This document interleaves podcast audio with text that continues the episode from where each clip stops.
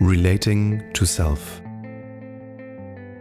A podcast that helps you create a better relationship with yourself. Hey, I'm Joachim. Welcome. Do you realize that there is only one relationship that you will always be in? The relationship with yourself. Improving that relationship changes everything. On this podcast, I share my thoughts and I invite real people to have vulnerable conversations about how they relate to themselves and what we can learn from that.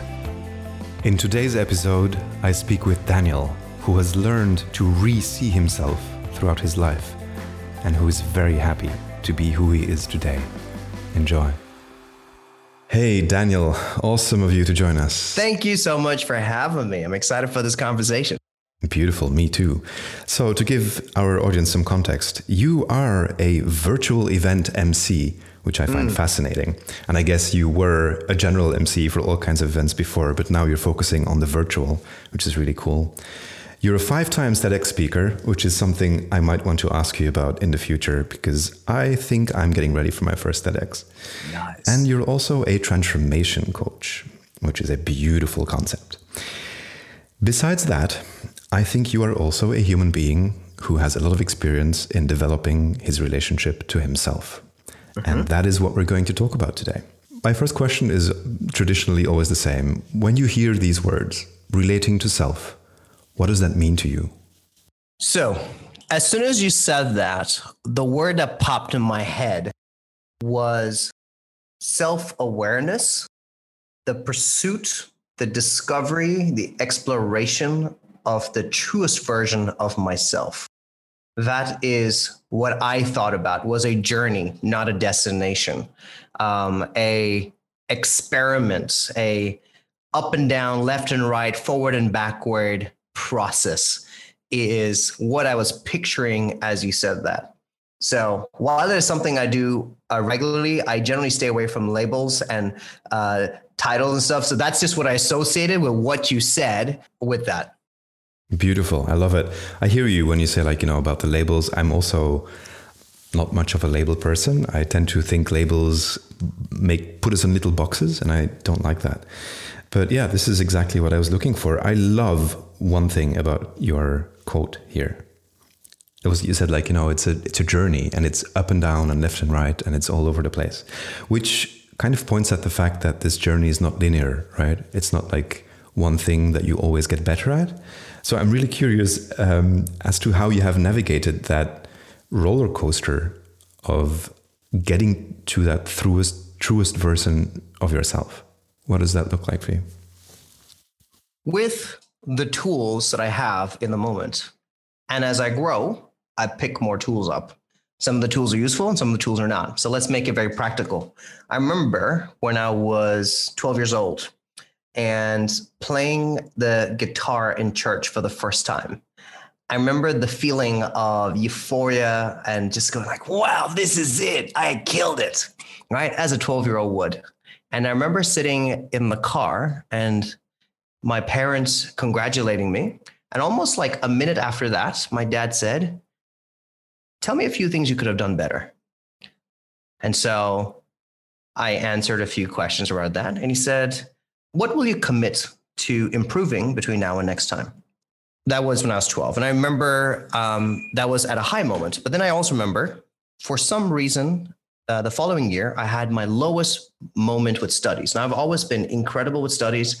I had double promotions. I have US certificates, uh, sorry, US presidential certificates and all this stuff. But I just remember that year because of being bullied, followed by me becoming the bully. I mean, that's a whole conversation by itself. Uh, and maybe some bad decisions in my life. I did very poorly. And I remember the same set of questions coming back again. Uh, recognizing the moment you're in, and then going, what are three things you could have done better? And what are you going to commit to doing? So at that age, at the age of 12 and 13, the tools I had were simple two or three introspection questions. And that was good for a while. Then I remember picking up a new toolkit when I went to college. All of a sudden, when I was in college, I had so many diverse people around me It was no more the little bubble of church and international folk like the way I grew up. All of a sudden, I met people from different political views, different opinions. And I learned the value of picking diverse and differing opinions. So, actively seeking an alternate view. And so that was the next toolkit in the discovery of self is who can I ask that will not give me the answer I'm looking for, but will present a whole different viewpoint, even if it makes me comfortable, especially if it makes me uncomfortable. So along the way, I mean, these are just certain moments that come to mind right now, but the, the journey is based on the tools that you have, right? And so for me, I am in the business, yes, of self awareness and self exploration. But really, I'm in the business of picking up new tools because as I pick up new tools, then I have new ways of discovering who I am. Because uh, one could argue that even if you have a great set of tools, you will still reach a limit with what you can achieve with that. So, yeah, those are just some of those. I think the pandemic has switched on a whole set of tools, which is how do you do it with yourself? I mean, a lot of us, uh, suffered or experienced a level of loneliness and isolation that we haven't had before. So all of a sudden you're you're you're with yourself for extended periods of time, and so you pick up new set of tools uh, with that as well. And so I think every season, every chapter, every geographic move and personal move in your life gives you a set of tools. Once you learn what those are and how to use it effectively, I think then you just pick up more and more on this journey of who are you. Mm-hmm. That's great. I love this idea of the journey being based on the tools you have. But I guess for me, there's two things. There's the tools, but then there's also the the Kickstarter. Let's say what what starts the journey. What makes it that you want to go on this journey of exploring the truest version of yourself? And it sounds like from you that was something that you were given as a child by your family. This this perspective of like okay, so what could you have done better and what will you commit to improving? Those are such powerful questions. So it feels like you were a couple of decades ahead of me, like in in starting with that journey. And that's just just so rich. That's just so beautiful. Given would be a nice way to put it that those were tools I was given. The Asian mentality is forced. So my parents did not ask my permission to ask me those questions. They did not say, "Hey, can we have?" No, Asian parenting is just like this is this is what we think is best for you, and you'll roll with it. I very early on appreciated and recognized that everything they did was for my good. And I have to say, having talked to many adult friends of mine, they would not come to the same conclusions about their parents. So I realized that I was in a very special place where not only did I recognize it, but I firmly still to this day believe that that is the very core of their being is they want the best for me. And that is such an incredible place to be as a child. Uh, and so, because I did that, I did not fight against it because I realized that I was tapping into knowledge that was ahead of my time. I was tapping into tools that were ahead of my time. And so I fully accepted it. My little sister, on the other hand, as often happens with siblings, uh, rebelled against it. She's like, stop talking over me. Don't tell me that. You don't know me. I know me. I am the best. I, I know myself more than anyone else does. So she's got the exact opposite view about it. But for me, that certainly was the case. And I think I've benefited tremendously from doing that. But of course, the second part to it, at some point, you also have to know when to let go of it because as much as parents want the best for you, they still only see you with one lens, which is as a child.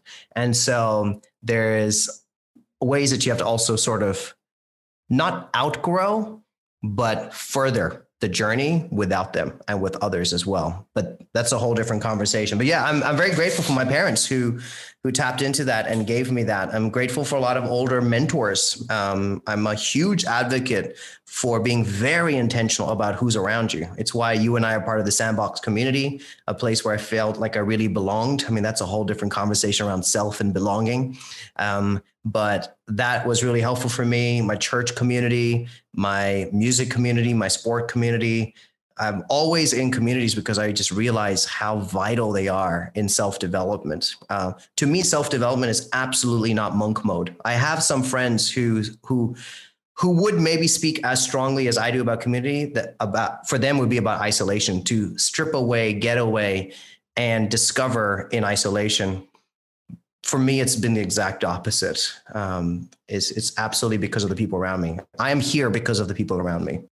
Beautiful. I love that. I, I'm trying to reflect on that from from my perspective, and I think it's definitely more towards the monk mode. Maybe yeah. not completely the monk mode, obviously, but I feel my my biggest steps and the most progress in my life I have made actually in the past year, year and a half, because of the pandemic and because how that automatically gave us more time to sit with ourselves. And it forced us basically to be with ourselves and to look at that conversation that we were having with ourselves. So that was interesting. But now I think, yeah, the time has come for me also to make the step towards developing in a community. I think that's really important. But I want to get back to something, Daniel, which you said earlier, which really resonated with me this idea of seeking out people with alternate views especially when they brought you discomfort. I think one of the best things that I've learned in my life is to be comfortable with discomfort. And so I'm curious as to how you developed this ability to sit with discomfort, because that's not an easy one. Yes. So I'm going to answer that question, but I'd love to hear your opinion about it as well. Um, because I think this is an important toolkit to develop. What helped for me was as the son of an Indian diplomat, moving countries every two to three years, I was completely thrown into a space that was different, into a group of people that were different, into a culture that was different. And I'm saying different, not uncomfortable, um, but just different. And that was a huge shift in my mind to just see other as different because different is still valuable. It's not lesser than, it's not weaker, it's not subjective, it's not submissive, it's just different.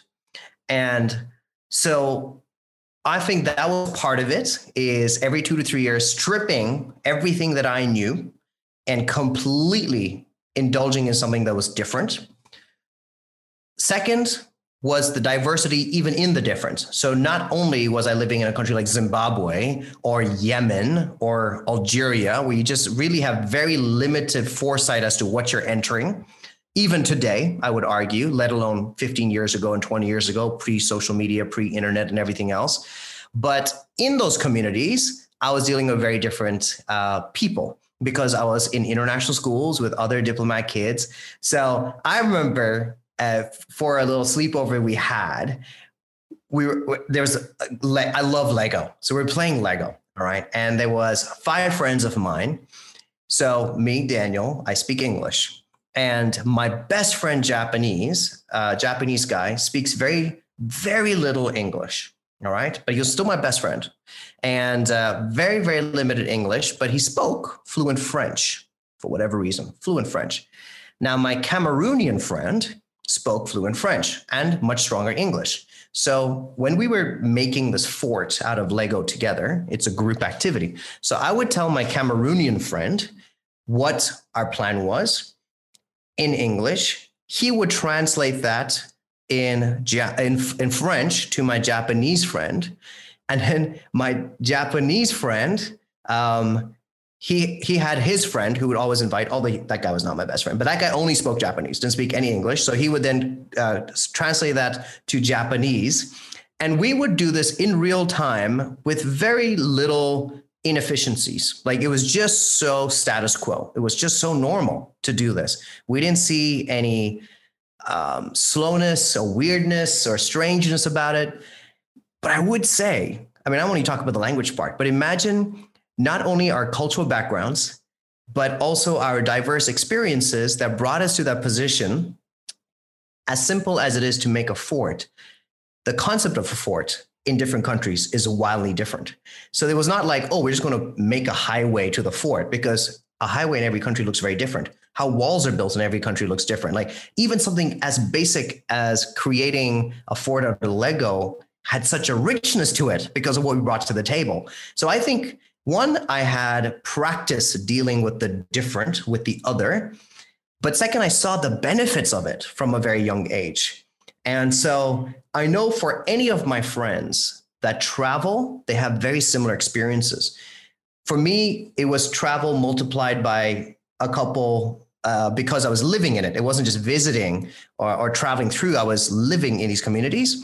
But anyone who's left their borders and moved into another country for whatever period of time has had those light bulb moments, that eye opening moments. And so I would say for sure, immersing yourself actively in what is different is key.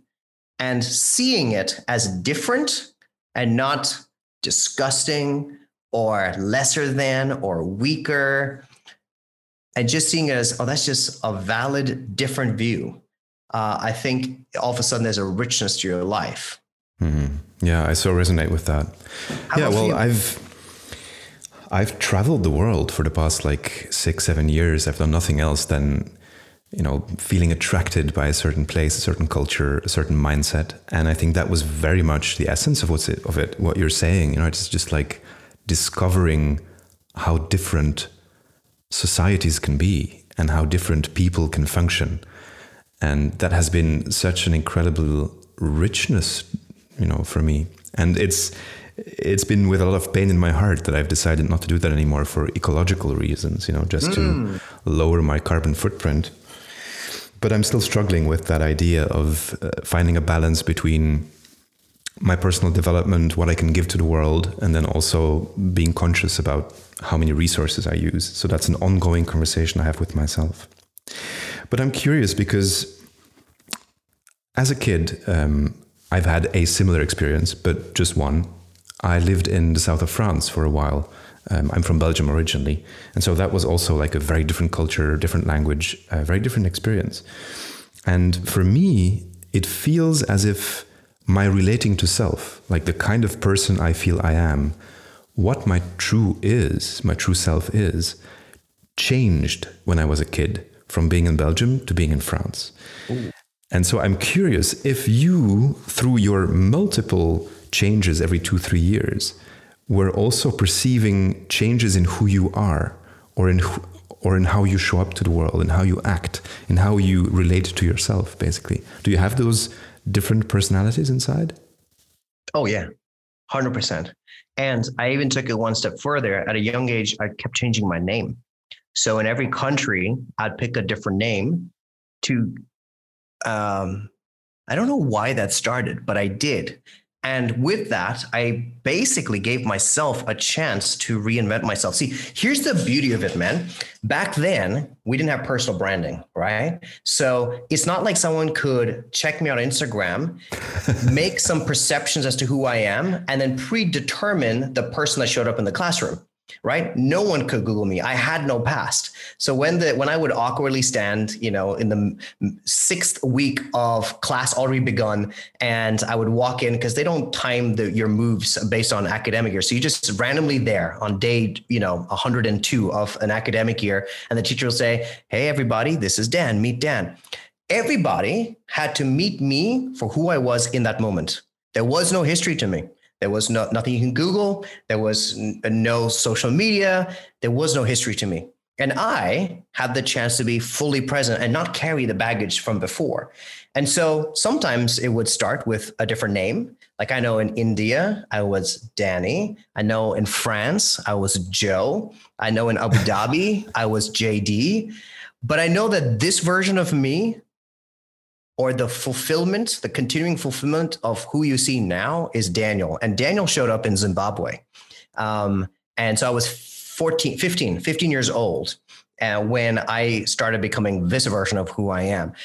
So it gave me a chance to be someone completely different. And this is why I love, you know, the transformation coach for me. I do this for individuals, I do this for companies, but I talk a lot about adapting. And it comes down to three major steps right? Let go of the past, engage with the present, position with the future. This is what I learned to master with every move. Letting go of the past does not mean forgetting or suppressing your past. It means appreciating, celebrating, but making peace with your past. So there were things I loved about who I was in Zimbabwe that I could not bring to Morocco. In Zimbabwe, I was part of six bands right? Music was so rich in Zimbabwe. In Morocco, our school had no music facility. So, as much as I loved who I was as a musician, I had to make peace with that and let go of it. But in Morocco, I picked up some new opportunities there in theater that I could never have done. But the music in Zimbabwe taught me to appreciate more being on stage, which prepared me to go into theater. But without the step of music in, in Zimbabwe, I could have never done theater in Morocco. And so that's where letting go of the past is. Is certainly not suppressing or forgetting. It mostly is about celebrating, appreciating, but making peace with that was my past. And then comes the second, which is engage with the present. Who am I today? And that is genuinely opening your eyes without comparing, without prejudice and saying, what are the opportunities here today? This is something that everybody had to learn during the pandemic because the world that they knew no more existed. And those who could very quickly go, so what can I do today? Like, what are the doors that are still open today? Were the ones who survived. But everyone who said, can't wait for the old times, can't wait till we get back to the normal. Uh, uh I'm just going to hold holding pattern until they're the people that could not let go of the past and certainly were not engaging with the present. But my firm belief is if you let go of the past, you engage with the present, you you align yourself to position for the future. So that's not for me intentional. Engaging with the present is intentional. You do an audit, you see what's around, and you find, okay, here are things I want to try. But by doing that, having that mindset, you actually position for the future. So it's not about being overly strategic and overthinking and being like, okay, in 10 years, I want to be this person. So I'm going to like reverse engineer because at least my experience in this is the world changes too quickly and life throws so many curveballs that you only set yourself up for disappointment when you try to reverse engineer a long term plan. On the other hand, you do the first two steps, you actually do start aligning for the future. Um, so, yes, coming back to the original question, every travel, every move, every chance to reinvent and recreate was these three steps over and over and over again. And I still do it to this day. And I actually don't need to move to a new country to do it. I give my give myself permission to do it at any point. If at any point I go, I'm not happy with a certain element of myself, I let go of it. I make my peace with it. All right. And sometimes that's midweek, man. All right. Sometimes I uh, know for a little season recently, I've just been feeling quite unmotivated. Very rare for me, especially because so much of my personality is based on energy and charisma and all of that. But I remember waking up one Wednesday morning going, it's because I'm not sleeping well. And not, I don't mean like I'm sleeping badly. It means that my evening routine, which was non existent, did not let me go to sleep at a normal time. Like some people, I was in my bed with my phone, just scrolling through news feeds for half an hour. And so my first thought was, all right, next month, I'm going to stop doing that. And then my next thought was, why next month, next week? Then my next thought was, why next week? Why not just tonight? I will not take my phone and tomorrow morning, I'm going to see what happens with that. And so sometimes it's literally midweek that I give myself that, you know, I'm going to let go of that. That might have been who I was for the previous weeks, but like right now, I'm stopping that. I'm just not going to be that person anymore. Yeah, I love it. I love it so much. And I, I relate to it. Like this week, actually, I had a similar experience. Um, I was walking to the gym as I normally do every morning. And then halfway the journey, I was walking through the park and I suddenly realized, like, wait, I didn't do my meditation this morning. For whatever reason, I just skipped the meditation. And then I felt this kind of regret. I was like, "Ooh, I wish I I wish I would have given myself the time to meditate. But I can't now because I'm already on my way to the gym." And then immediately my mind went like, "Wait, that's that's just a story. That's not true, right? You could meditate right here if you wanted." And I was like, "That's true." So I just sat down in the park. I closed my eyes and I meditated right there, right then, because that's what came up.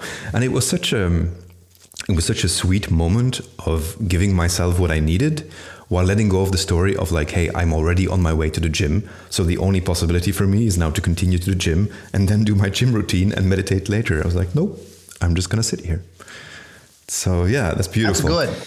Yeah. That's good. And I think we have to get better at being willing to re see ourselves, right? So often we do the blame game.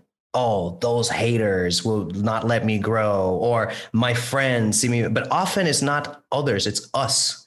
we need to give ourselves permission to re-see even ourselves, even the person that we have gotten comfortable with or justified or accepted. We it has to start with us that we go, you know what? I'm going to be fit. It doesn't matter what the mirror says. It doesn't matter what the scale says. It doesn't even matter what my friends tease me about. I want to re-see a different version of myself. And that's where the journey on health begins. It could be career wise. You know, you might be a certain personality. Uh, maybe you're the butt of every joke in the office, or maybe you're the loud person in the, in the office and you feel a huge pressure either way on it, right? It starts with you. Really see yourself and go, I don't need to be the center of attention. And I give myself permission to be on the sidelines. And it has to start with you because it's very hard to convince other people of a new version if you don't convince yourself of a new version. So yeah, Absolutely I love agree. I love even something like a meditation in the park. Go like, okay, I'm used to meditation in this capacity, but could I do it differently? Why not? Let's go for it. Yeah. I love it. I absolutely agree. I think it's one of my core concepts with this whole conversation about relating to self. Mm-hmm. That most of the things we struggle with, if not all of the things we struggle with, are just basically tensions and incoherences in ourselves. It's all about the internal dialogue that I have with some of my parts, you know, that see me in a different way or are afraid of others seeing me in a different way. And that's been the conversation for me all along, really. Daniel, I'm curious, now that we've spoken about these, well, I want to go into like habits and building habits next because it sounds like that's been definitely part of your journey as well. But before we go there, I'm still curious if all the different versions of Daniel all the different names, all these different kids who showed up in those different schools, are they still part of you in some way? And if so, how do you relate to them now? Ah, this is such a difficult question. It honestly is because I think it's something that I still try to figure out. Am I a continuing fulfillment of who I was in the past? or am I a radically different person? It's so hard to tell, man. There are parts of my past that I do not recognize, but I recognize how they were essential to who I've become now, if that makes sense. So it's hard to tell. Um, there are some parts that are easy, right? So my energy comes from an introverted source. And that's because of my childhood, right? The shy, overweight, acne faced, introverted, um, you know, social outcast kid. And so I learned and appreciated how to find my own happiness, my own conversations. There's always more happening in my head than coming out of my mouth, always. And so I learned to do that from a young age, and that still stays true today. So even though my career has me in front of people, even though all my social media has me as the speaker and the thought leader, the reality is that before I go on stage, I load up on energy by myself. And after I'm on stage, I re energize by myself. That has never shifted. So that part of me is still there today, even though I am not the overweight, socially outcast, introverted kid, but I can see how that phase taught me some essential lessons that I still bring today. So, so yes and no. That's why it's such a loaded question in that even like professionally, oh man, I am so happy, so happy to be who I am today. Honestly, I pinch myself sometimes thinking I feel so blessed to to wake up as DanRam because I don't remember creating DanRam. I remember seeking DanRam, but I did not create this. I did not put a vision board and go, "This is who DanRam will be," and I forced myself into it. Um, but even professionally, uh, it took a while to get to this kind of speaker, you know, freelancer person. I worked for the UN. Was that a version of DanRam? Yes, because there's a part of me that can work in big government, that can focus on bureaucracy and paperwork. There is a part of me that does that. It seems so incongruent to who I am today as an entrepreneur freelancer. But what people may not see is that when I'm done blah blahing afterwards, I actually have a very strong you know crm system and all of these backend systems that i learned while i was working for the un so parts of it might feel incongruent but the lessons learned still come and are part of who I am. So, yes and no. Yes and no. Beautiful. I love it.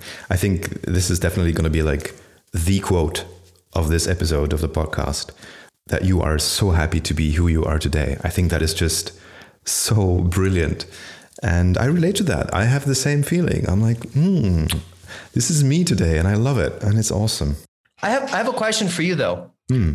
Have you interviewed someone or been in conversation with someone where the journey of sex, self exploration actually landed them in a deep, dark hole?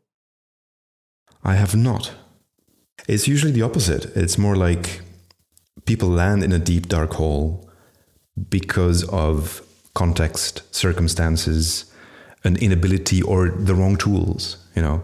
And yeah. then when they are at the bottom of that hole, they realize that they need to change something and they start looking for what are the other options. And then they find new tools.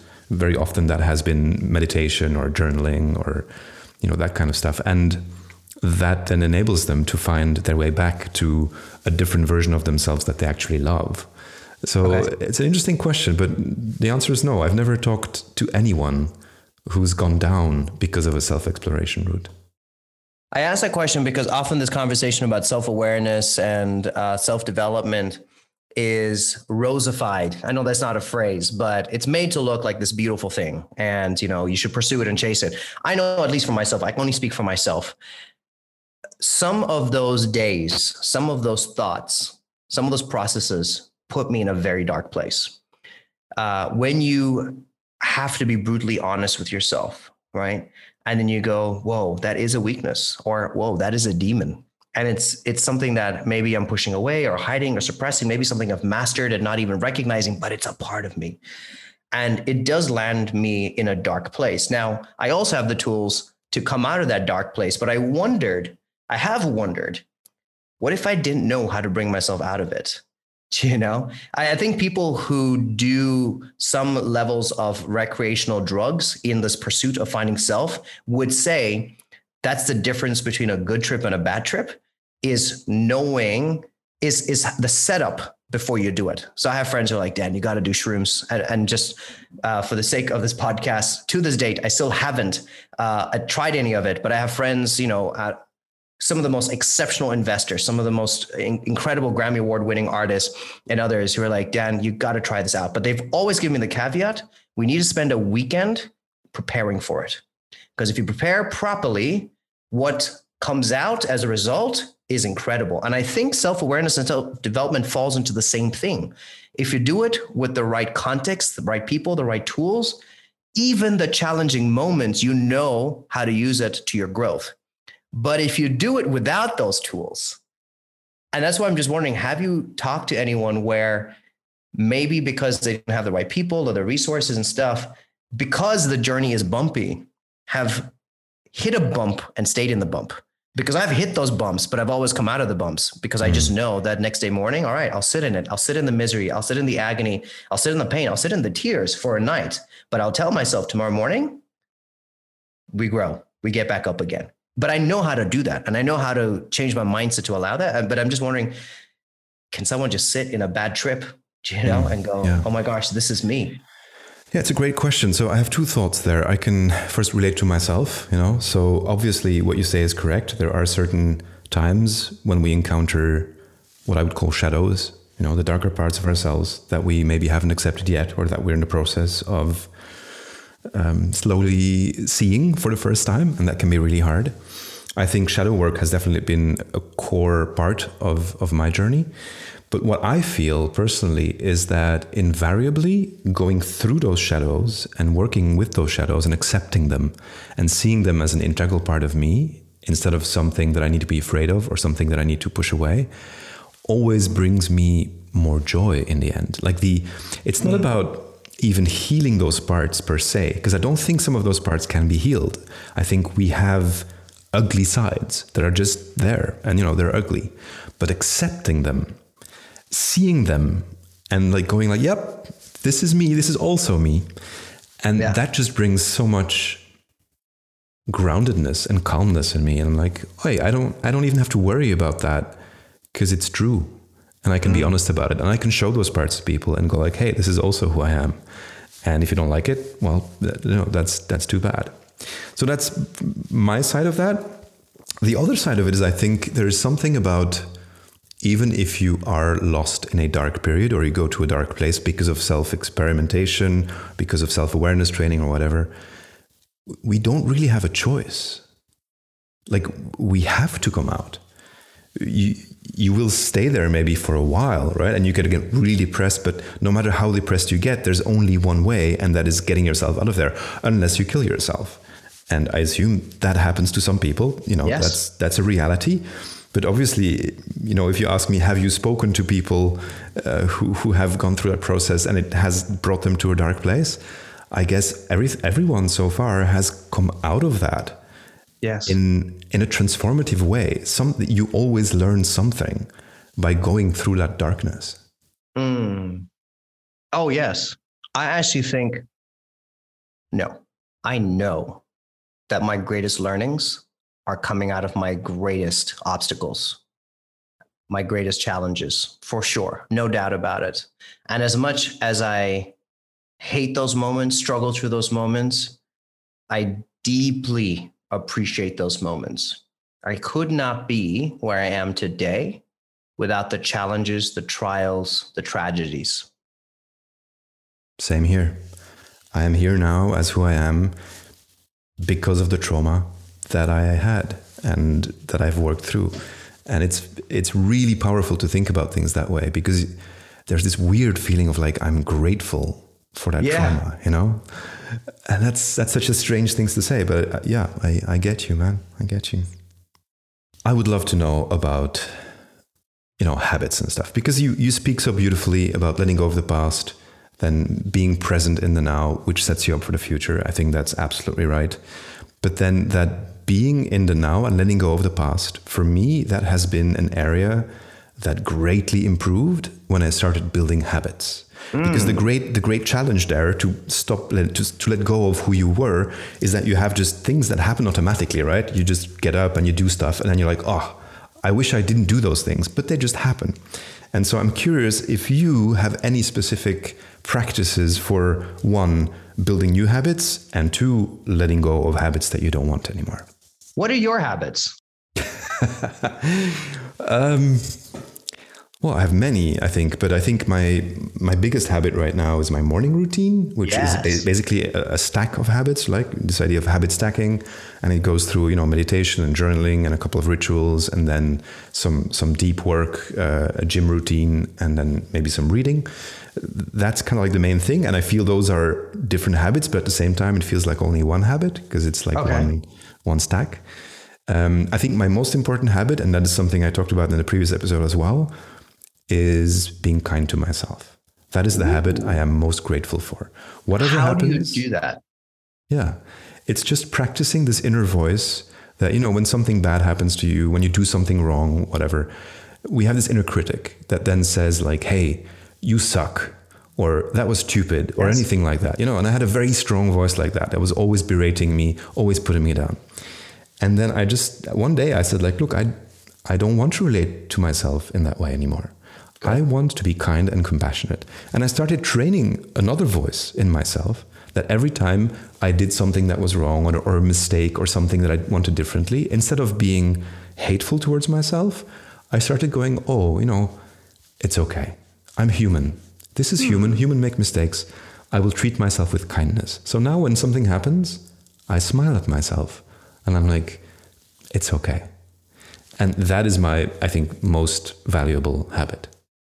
I love that. It's not part of my morning routine. Uh, but to answer your question, I have something called the 5G morning routine. I really should trademark this. That's very controversial. 5G is like, well, just like 5G gives you the best connection, I believe my Right. 5G morning routine gives you your best connection to self. How do you like that? great. Awesome. So, Talk us through it. My my 5G morning routine came out of my career, which is interviewing and interacting with some of the greatest change makers in the world, whether people like President Barack Obama or Formula One champion Nico Rosberg or football players like Philipp Lahm, or in the music world, you know, like three-time Grammy Award winner Kevin Olusola, uh, founders of companies. I've interviewed Reid Hoffman from LinkedIn. So, like from very diverse spaces, people who are just at the top of their game. I've interviewed them all on stage and backstage. What we often talk about is around this concept of flow state.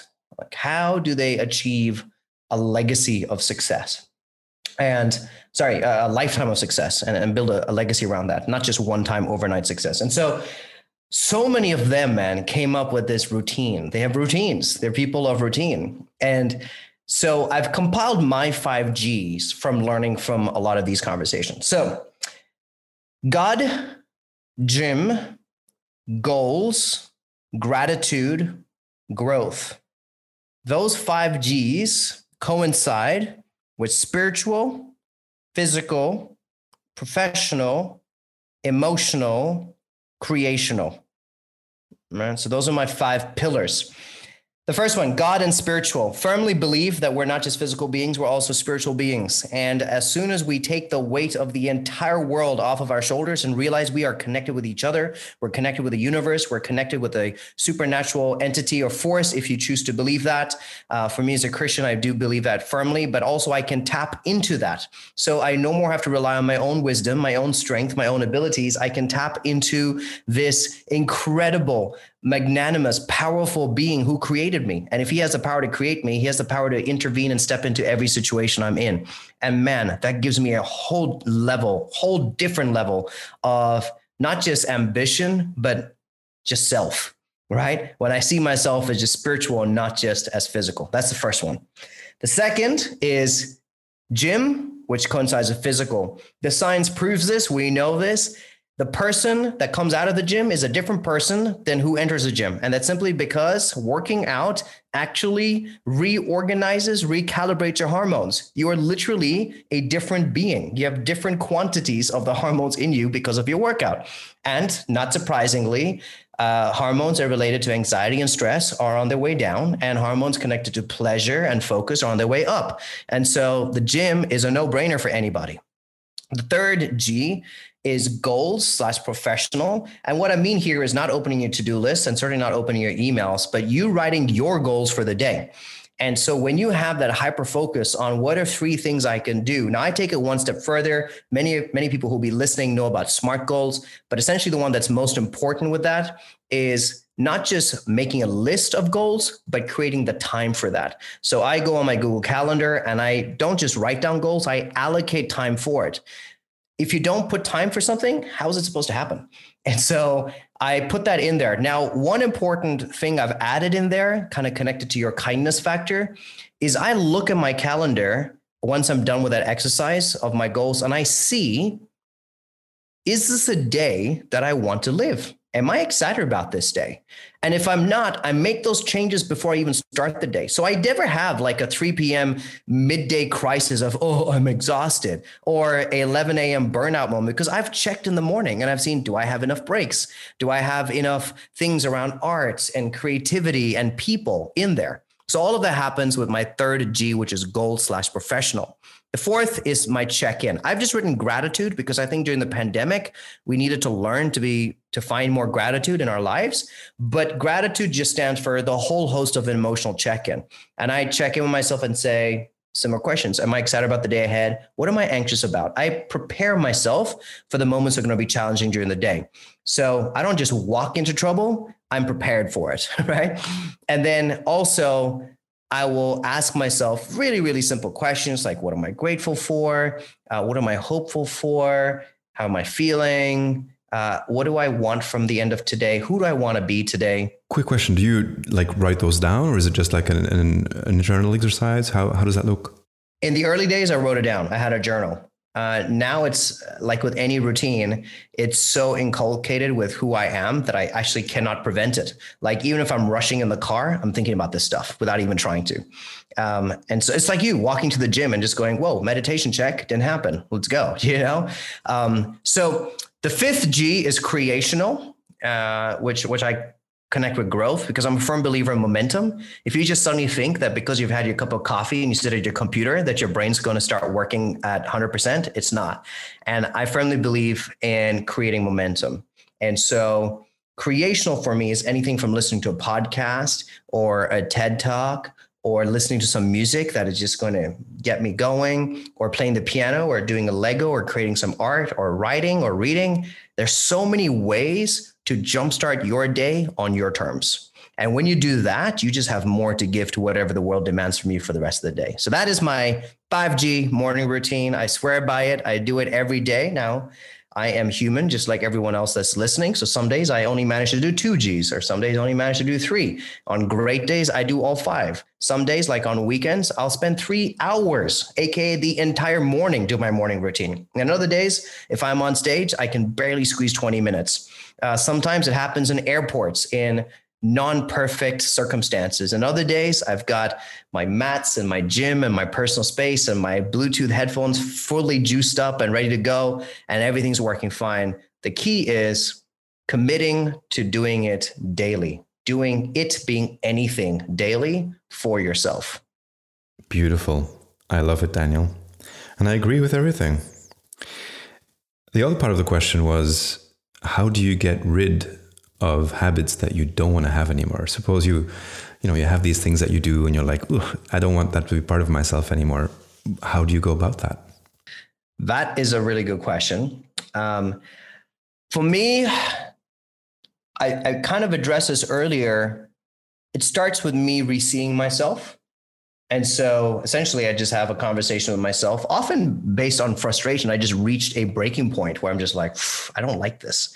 And then I just have that internal dialogue. So, what are you going to do about it, Dan? When are you going to start doing it? How are you going to create change? Bam. So, that's the first step. The second, often, most often, I say 80% of the time, that's usually enough. That's just the way I'm wired. For me, mindset is everything. And because I constantly work on mastering my mind, everything else kind of flows. So, uh, for me, losing 20 kilos in the last 15, 16 months was less of a physical exercise and more of a mental one. When I went, I am not the overweight guy that's on stage losing breath. I am the fittest, most youthful, energetic MC that anyone's ever seen. When I resaw myself like that, oh, going to the gym was so easy because I was working towards that person that I had given myself permission to grow into. Um, so, not to say that working out is not uh, difficult. It certainly is. But the biggest battle was in my mind. So that's the first one. Second, when my mind is not enough, accountability for sure, whether it's a single friend or a second friend, whether it's a whole group of people. So sometimes it's just with, uh, so say it's something like trying to break an addiction. I might talk to my parents. I might talk to close friends. There's no need for me to, you know, talk to the whole world about that. Um, but I talk to a few people to hold me accountable. But other things like, say, working out or uh, committing to making time for myself, I put that on social media because the wonderful thing is, if you share some of that stuff online, you'll be surprised how people that you do not think are committed to your development will hold you accountable to it. So the days that I post that I'm eating ice cream and I do not go to gym for three days in advance, someone is going to DM me going, Come on, Dan, you set this goal. You said you're going to do it. I'm rooting for you. You don't need the ice cream. Go work out. Right. So I think accountability, whether one on one or in a group, is so important. Third, having a measurable goal for me, because I am such a chase and win kind of guy, because I'm competitive in my core, having something measurable is important because otherwise I don't know what I'm working towards. And so if I just write something or commit to some proof of growth, some proof of arrival, then I'm chasing it harder. Vague goals, and it has nothing to do with ambition. You can be as ambitious as you want for your goal, but unless you have something that you can measure, both as a final destination, but certainly milestones along the way, for me, it's just easier because those are much more, I can see it, I can perceive it, and therefore I can pursue it. Whereas if it's just super subjective and abstract. I don't even know if I'm getting there or not. So those are kind of the things that popped in mind there, man, as to how do you, and that's for making goals, but also for breaking them, right? It applies in both cases, whether you're trying to add something in your life or remove something in your life. Um, so with an addiction, if there's something that you do daily and you're like, you know what, um, I'm going to start by doing, you know, once a week. That's it. And then you get some friends and hold yourself accountable. You go, okay, I survive once a week. I don't have crazy withdrawal symptoms. Let's try once a month. Uh, so having something very clear that you can quantifiably pursue for me makes it easier. Beautiful. I love it. And I'm so happy that you said this thing about posting stuff on social media, sharing it with the world, as yeah. to like for the external world holding you accountable. That's so beautiful because I've run this program that I'm still working on called Love for Weeks. That is exactly about that. Like the, the core of the program is doing one thing every day that is an expression of self love. And posting that on social media as to broadcast to the world, like, look, this is what I'm currently doing. I am learning to love myself more. And today I made myself a nice cup of tea and I sat down for five minutes or whatever it is, you know. And I've I've had the same experience that because because I posted it on social media, two things happen. One, people hold you accountable from the external world. Yes. So that's definitely a, a driver. But two, like way more people than I thought respond to that in an interesting way. And like people talk about it and people then see like, oh yes, this is also a possibility for me. You know, maybe I should think about loving myself more. And that's just so beautiful because then my internal process becomes something that inspires others almost automatically. And so that's that's something I'm still working on, but I want to I want to do that with groups. I want to help people to to make those steps and to post about these things. Daniel, this was an awesome conversation. Um, we are coming to the end, sadly. I have one more question for you. Okay. And that is Was there any question that you would have loved to receive, but that I didn't ask you? I don't know about a question, but I always end with this because I think that listening is helpful right? So listening to this podcast and filling your mind with all these thoughts is helpful. My bet is that, uh, at least my hope is that people go, whoa, I need to jumpstart. I need to elevate. And I think that can be overwhelming.